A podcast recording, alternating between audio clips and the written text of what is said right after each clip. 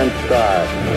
Six, five, four, three, two, one, zero. This is Ignition. Welcome to Ignition. I'm your host, Dr. Chris Burgwald. And I'm Father Andrew Dickinson. And uh, welcome to another exciting episode of our podcast for the new evangelization. Um, as always, we always, uh, if you've been listening to this at all recently, you know what's next. We love listener feedback. Please um, send us an email. Uh, any, please, please. Is anybody out there? Um, uh, no, I know we do get feedback. Um, I know some people are out there. Uh, my email address, once again, cburgwald at sfcatholic.org. C B U R G W A L D at sfcatholic.org. How are you doing, Father? better than my sins deserve. Uh, well, how much better? Uh, I don't know. I don't know if I can qualify that. I know I'm alive, which is my sins deserve death. I'm sure, and so there we go. um, no, doing very well. Doing very well. Excited. Uh, we're uh, getting ready for spring break at this point in the year, and uh, got a lot of mission trips. Have uh, eight uh, ladies going on a nun run to visit some different uh, convents and monasteries. I've got uh, ten men going on a mission trip down to Jamaica uh, with the religious Wow. down there, and then uh, another about twenty, uh, a little under twenty-four students, which we could probably call twenty-two students, um, going to Mississippi uh, uh, for uh, spring break as well for a mission trip, and so uh, quite a lot of exciting stuff going on. Yes, uh, I, I, you know, it's, it's a little bit than 2.1 seconds left on the. I don't know. That's random, but um, that was fun. Uh, so you're, it's kind of a quiet, slow time for you at the Newman Center, then, in other words. Uh, no, because I'm going with to Mississippi. I know. Business. I'm kidding. Oh, Oh, yeah. Sorry. So, uh, yeah, and, and so spring break for you is next week. Um, uh, I guess it probably won't matter. You you won't be out of touch, um, and the conclave probably won't have started. But um, it's certainly an interesting time uh, in the church. Just real quick, Father, any any interesting uh, comments you've heard from parishioners at the parish or students at the Newman Center um, uh, about the whole resignation, et cetera, since we recorded last week's episode? no, I don't think I've had any uh, um, uh, real uh, comments or things like that uh, by people here. We're just kind of waiting and seeing. We're going to have uh, Eggs Benedict uh, tomorrow morning on the day of his uh, uh, resignation, um, and a little salute to Pope Benedict. Very nice. I, you know, I don't think I've ever had eggs Benedict. Maybe I should tomorrow. I think you should. If there's any day to have Eggs Benedict, it's tomorrow. There we go. Are you? Um, what what what time are your daily masses? Uh, 5.30 p.m. So today will be our last Mass, mentioning uh, Pope Benedict in the canon. Yeah, And then tomorrow it'll be uh, just straight to the bishop. straight to the. That's right. Um, for at least a couple weeks here, we will um, we will be popeless uh, starting tomorrow at one o'clock our time. Um, so, so one of the things about Pope Benedict, he, he gave, I don't know, Father, you had a chance to read it, but a couple weeks ago, he gave this incredible off the cuff 45, his mind is certainly still there. This 40 minute, 45 minute off the cuff uh, address on the Second Vatican Council and his experiences, and not just, yeah, I remember having coffee with Karl Rahner when we were working on Dei Verbum drafts. I mean, it was, it was a substantial theological reflection um, uh, on the council. Uh, and, and, and he talked there, as he has in many places, um, about the. Uh, did you have a chance to read that, Father? I, I, asked, I started I, asking. unfortunately, I, I did not have that chance. It, it is. It is a, a really. Uh, it, it's a very interesting read. But he he talks there as he has it in so many places when he when he reflects on the council about how providential it was that that Vatican II that the first document from the council was Sacrosanctum Concilium, the the Constitution on Sacred Liturgy because right away there's this emphasis on on on the the prayer of the church and particularly the liturgical liturgical prayer in which the emphasis is on the fact that it's God's initiative towards us. Liturgy is first and foremost what God does towards us, his initiative and then it's our response to him in in the public prayer of the church. Uh, and, he, and and that was part of his his reflection with the the this was with the clergy of Rome, the priests of, of Rome. Um, And he talked, as I said, he talked about that as he has in many places about how how fitting it was that the first document of the council uh, begin that way. Uh, and, and, that's, of course, been um, an emphasis of his pontificate, his teaching, uh, and, and, it had been prior to his election to the papacy um, eight years ago. That is the, the importance of the liturgy, the public prayer of the church. Uh, so, Father, you, you had proposed that maybe we talk a little bit about um, the, the, the Eucharist in particular, uh, which is the, the, the, the high point the, uh, of, of the liturgy in, in its own way. Um, and I know you, you mentioned a particular, uh, well, I'll let you get into this, but the mass you celebrated recently and, and the, the context or the importance that it has on, on how you did it, what was unique about it, and so on. Yeah, certainly. I don't know if I'll go all uh, all that in one fell swoop, but um, certainly, and I think you know, I to, just kind of to expound your listeners a bit on the Pope's comment, the whole idea that you know there is no thing more important than what Christ did um, for us in the liturgy than it, and, and the Mass and the Eucharist is that living uh, memorial of that, and that way that He gave for us to participate in that great action of His on Calvary. Um, and so it's, it's good to remember that um, that truth whenever we think about or approach uh, the Holy Eucharist.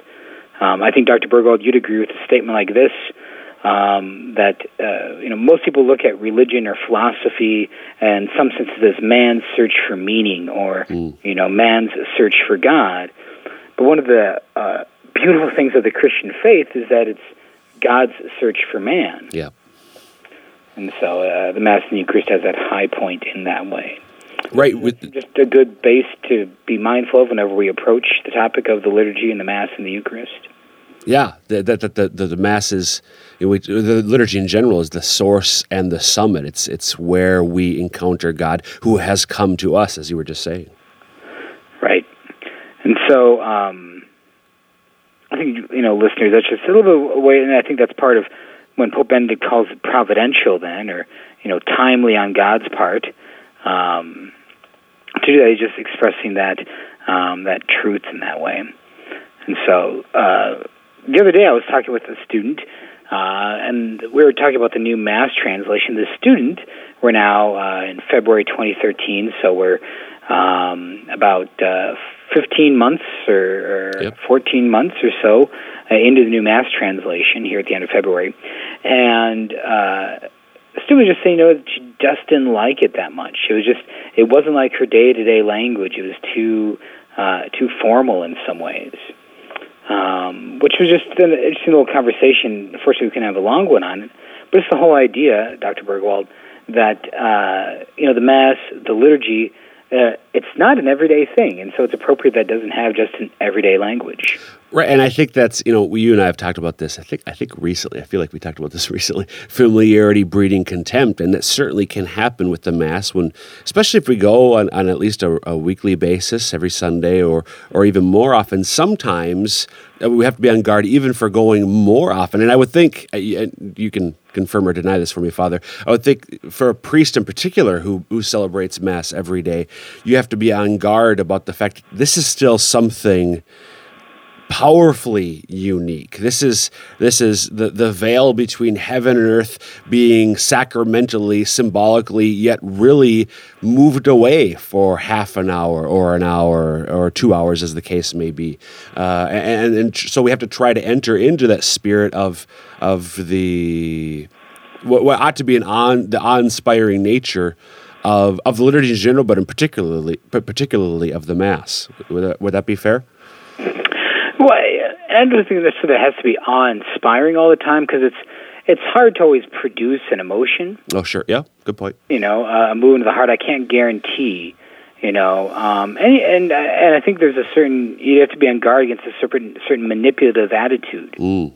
Um, with things, you know, um, I think that's one of the complaints that some people have, uh, sometimes of their like maybe uh, their Protestant megachurch worship You know, is that oh, you know, and here we cue the strings to make everyone cry. Right. You know. Are you talking about certain YouTube video? Anyway, okay, go ahead. Yes. And so, um, uh, right. So, so we, we want to be in guard that's not a manipulative experience. Right. You know, if I do these three things, people are going to cry. You know, kind of like a Hollywood producer or an editor, right? Yep. So, um, or uh, Justin Bieber. But um, Do you cry at Justin Bieber? You don't. so I've never, as far as I know, I've never voluntarily. As far as I know, I've never voluntarily listened. Uh, Likewise. or a um, to Justin Bieber's song uh, on, on "Purpose of My Life." Anyways, sidetrack. Woo. Stop now. So, um, where were we at the manipulation? So yes, so yeah, yeah. Wait, hold on. Wait, wait, wait, wait. Yeah, hold on, hold on. I, I just want to point out to the listener if you've never listened to the podcast show before, uh, we typically try not to go from Mass to Bieber, but sometimes these things happen. yes, and for if you are a listener of Justin Bieber, uh, apologize for any unintended insult. Yes. Okay, so. Um, The, the the emotion and being careful not to uh, you know to tr- just trying to provoke a, an emotional response on, on the part of the priest or the participant. Right, right. And so, uh, but as I I think, you know, part of the elevated atmosphere of things, the vestments, you know, the different language, the ritualistic language, the special language, uh, part of all this is to ensure that it's not handled as a profane thing. This would be a good thing, maybe just to, uh, Dr. Burrow, give us a quick little summary of, the, of what the meaning of the word profane? Yeah, yeah. That's I, You know, you're not going to go to confession after hearing this, listener. I, I certainly hope not. Um, yeah, that, that's a great point. I, I'm, I'm glad you, you brought that up, and particularly that Use partic- some profane language. the use of profane language. So profane simply means, in, well, in this context, ordinary and everyday. Oftentimes, when we think of profane, we think of yeah, bad words, uh, four-letter words, and so on. But in this context, we're just talking about ordinary, everyday language um, or, or actions. So what is profane is what we do, uh, how we think, how we act on a daily basis, and not that that's bad. It, it, it ought not be sinful. Certainly, it, it, it should be virtuous and and so on. But that is still distinct. And, and I'm going to pass the baton back to you here, Father. This is still that that sort of action. Then that sort of language ought to be different from from our participation in liturgy, in particular, our participation in the Mass. Why is that, Father? again because it's it's it's something different and, we're we're going back to the beginning we're commemorating uh, we're, we're obeying jesus command to do what he did that sense we're, following a divine command and and something different happens here than happens anywhere else in the life of the church Right. the life of the world Yep. Yep. and so um, So, uh, and one thing you you uh, had mentioned, you talk about, you know, so we have the the, the new translation, which uh, is um, certainly not everyday language. It's not profane language in that way. The phraseology, Father, how how have you found? So, yeah, as, as you said, 14, 15 months in, whatever. Um, I I know I would imagine that that it's taken a bit getting used to the, the rhythm and the cadence, uh, because just as I, as I you know read the prayers, the mass, and so on, and and and, and say the the people's responses, it is it is in some places a bit different for us, but it certainly seems to be a different bit different for for you, the priest. Have have you gotten used to the new rhythm, or was it pretty easy for you to begin with? I think I think so. You know, there are certain points um, where it um, didn't go well. Uh, um, at first, you know, just trying to get into things, and every once in a while, still, I kind of like catch myself wanting to use an old translation, Right. right? Um, and so, uh, but other than that, I'd say it's pretty smooth, and I really haven't had much of a complaint about it personally. And so, So, so the language is different, and then you also mentioned vestments. You know, and this is I know sometimes I've I've uh, you know had conversations with um, particularly you know evangelical or even more you know, fundamentalist Christians, Protestant Christians, um, who really don't like vestments. They because they they you know they, oftentimes their pastor is just in a suit and tie or whatever, and, and this is one of those foreign and strange things that only it's not literally only Catholics, but that seems to typify the the, the Catholic form of worship. Um, so, what is the deal with vestments? How does that fit into this whole conversation? Right. So uh, vestments. Um, again, vestments is part of that notion of you know again something different, distinguishing that different action that goes on in the midst of the mass compared to anywhere else in life. Um, and you know there, there's symbolic. Uh, uh, things to the vestment. You know, in a certain sense, a priest could say a mass without vestments if he didn't have them. Sure right? So, you know, you hear stories of priests in the gulags or arrested and in, imprisoned in communist Vietnam or uh, situations like that, where they, or in concentration camps under Nazi Germany, where they've, you know, prayed the Mass uh, from memory. Uh, and just using uh, the bread and the wine that's available to them and, and without any um, uh, vestments. But at the same time, then, um, you know, the point of, of vestments is part of that uh, to show forth the reality and that something different happens in that way. Right, and, and and one of the things I love about vestments is it also draws. This is something different, obviously different clothing that the the leader of of the the service um, is is wearing, but it's also to draw attention away. I mean, even even though sometimes it, it, it's at least initially it can draw our attention to well, what what the heck? Why is he wearing those? But but it's to draw attention away from the priest, right? Right. Uh, the priest kind of gets swallowed up. The priest is not himself in that sense. He's uh, and it's a reminder for the priest, not just in that sense, a reminder for others, right? Uh, that uh, uh, you shouldn't be here just for the priest, but you should be here um, for um, for Jesus Christ in that sense. And so then part of that swallowing up I think, is that the pre that the vestments signify different things. So you have the the white alb, you know, the baptismal robe of all believers. You have uh, the yoke of charity. You have the stole symbolizing the authority of Christ, and different things like that. Right, and uh, and all of that once again, showing go back to sort of the, the, the theme for this episode. Um, you're listening to Ignition, a podcast for the new evangelization. Uh, we're we're talking about the fact that that the the the mass in particular, like the rest of the liturgical prayer of the church, is is set, set up where it's it's different. It's it's elevated. Um, it's it's got distinctives that aren't the same as our everyday language, our everyday actions. Uh, any other things recently? So you mentioned the student. Um, anything else that that, that particularly uh, is, relevant to this in terms of, of how you've been praying mass lately? Certainly. Then it's like another thing that I did recently is uh, just last night. Actually, I prayed uh, the mass in uh, Latin. And just to be clear for those who might have a question, what I did is I prayed the ordinary form the mass. So the masses we normally, uh, you, probably most of you normally experience on a day-to-day basis, uh, but using uh, the Latin language, and so um, just a chance to experience one the universality of the Church of our mother language, who are Latin or Roman Catholics, uh, but also then uh, to kind of experience a bit of that elevation, in the sense that it's okay to work hard to get into it. Yeah, and I think this goes back to um, that again, that whole familiarity breeding contempt thing.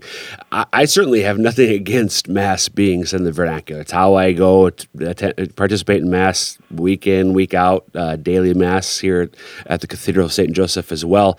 Uh, but I do know, having you know lived in other countries, when when, when mass is said uh, in another language, it can be helpful for you uh, to to enter into more deeply what's going on. You, and going back to the Second Vatican Council, then the the, the, the when you read the document on liturgy, what the bishops were af- after their primary concern in terms of the reform of the liturgy, including the mass that they were calling for, was to increase the active, conscious, full participation of all members of the faithful, so that all of us might fully more consciously participate in, pray insofar pray the liturgical prayer of the church, including the Mass. And, and, and so that's why we saw widespread use of vernacular after the council, um, so that people could more, more fully participate in the Mass. At the same time, Father, my own experience, I can say, that that the fact that the the mass is in English and it's been in English all of my adult life um, does it automatically translate to full conscious and active participation on my part. It still requires work, and sometimes hearing the mass in another language can can be a help to me to to more fully consciously and actively pray the mass. Right to be able to. Uh, um, you know, do what you need to do to get the most out of it in that way. So, how did um, for you as as the priest then praying the the ordinary form of the mass? The mass as we uh, most of us experience it at our parishes, but praying it in Latin. How uh, first of all, is it the first time you've done it? Yes, publicly or privately. Okay, so so how I would imagine that'd be a little. Uh, even though you've been a priest for several years, first time praying it in Latin. Um, can you describe that experience? Um, you know, uh, uh, cautious. Cautious. you know, um, you know uh, that that's sort of uh, um, just being cautious about things and and, uh, uh, want to make sure I pronounce them correctly. Right. Um, and so, uh, but uh, other than that, you know, pretty good. I mean, it was the mass. I knew it. There's a lot of words I know and recognize from my own studies in Latin and I think I got most of the pronunciation trip over my tongue too often. And very good. And and what? No, was this at the Newman Center then? Yes. Okay.